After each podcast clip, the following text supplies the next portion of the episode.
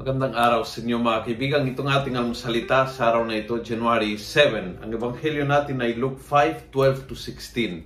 Ako po si Father Luciano Filoni, Paris Priest ng Kristong Hari, dambana ng mga kabataan sa Dioceses ng Novaliches. Sabi ng ebanghelyo, one day, in another town, a man came to Jesus covered with leprosy.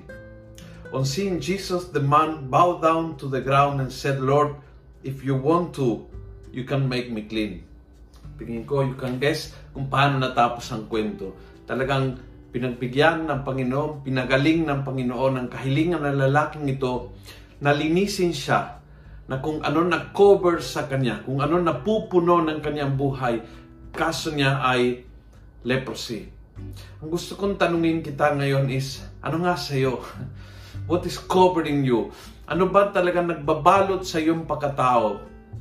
Na siyang dahilan kung bakit hindi ka lubos na masaya. Something that is weighing you down. Maaring a family problem, maaring fighting depression, maaring a big financial challenge, maaring isang relationship na mahalaga sa iyo pero lumamig o tumistansya, maaring nawawalang sense of purpose sa buhay.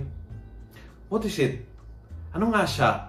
Na mabigat nagbabalot sa iyo ngayon. Maring ilang sa inyo nanonood, now is COVID, naka-COVID kayo. What is it na nakabalot sa iyong pakatao?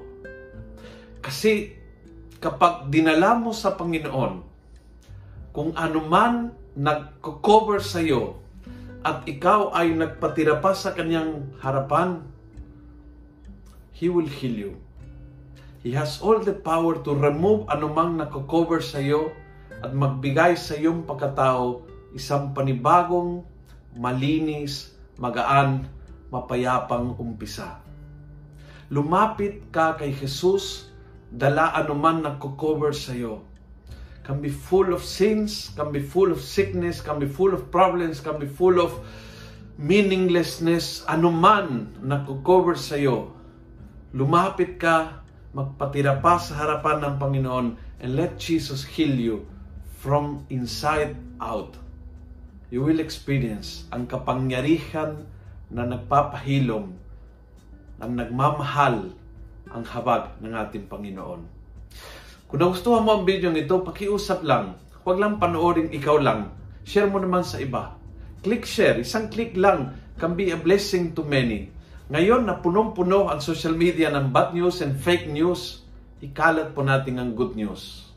Let's make the word of God viral. God bless.